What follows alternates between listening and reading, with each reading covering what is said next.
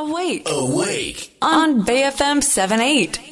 人生100年時代のお金との良い付き合い方について考えていくコーナーです。アウェイクの頼れるお金のかかりつけ医、高塚さんです。今日もおはようございます。おはようございます。よろしくお願いしよろします。くお願いします。まあ先週からそのインデックスファンドとアクティブファンドについて教えていただいてますが、はいえーとリスナーさんからのメッセージなんですけどね。あラジオネーム書いてないですがインデックスは手数料が安い、うん。えー以前アクティブファンドと両方やっていたこともありますがパフォーマンスはあまり変わらなかったというメッセージいただいてますね。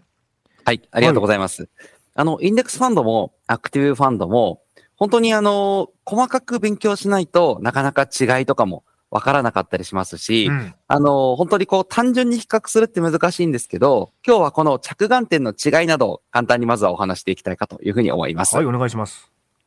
えっと、まあ、ざっくり言うとですね、インデックスっていうのは、前回もお話したように指数、そのまま平均値を買うだけのものになります。うんなので、上がるときは上がるんです。で、あの、下がるときは下がると。もう本当にわかりやすいはい相場の上げ下げそのままになると思います。はいで、一方でアクティブファンドというのは、よくそのインデックスを上回るようにと言われてはいるんですけれども、リターンで上回るっていうのも目指しているところももちろんあるんですが、それ以上にリスク値、下がるときに下がらないようにするという、いい仕事をしているアクティブファンドも実はあります。ほうほうほで、これですね、投資ってやっぱり福利って言うんですけれどう。も、うんうん長いこと福利でやっていくとお金が増えるって皆さんこれ思ってらっしゃると思うんですが、うん逆に負の福利というのもあるんですね。へえマイナス方向になった時の方が投資って取り返すの結構辛いんですよ。うん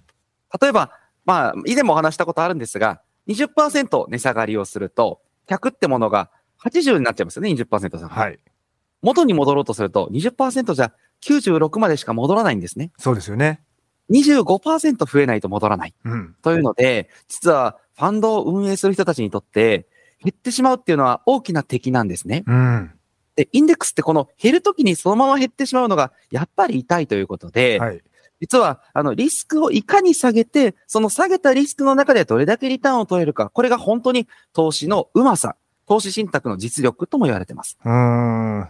この数字を表しているものが実はシャープレシオっていうものだったりとか、はい。リスクという実は数字に本当に思いっきり書いてあるんですけど、うんどうしても皆さん、あの、投資信託ってリターンとコストっていう分かりやすい数字だけ目に行ってしまうと思うんですが、うんうんこれからリスクだったり、シャープレシオ、この数字も分かるようになると、本当にいい投資信託が見抜けるようになる。はいそんな風なところがあります。まあ、投資信託の商品を見ると必ずリスク値というのが書いてあって、そうです。えーはいそ。のリスクとそのリターンを見てシャープレシオというものを導き出すと。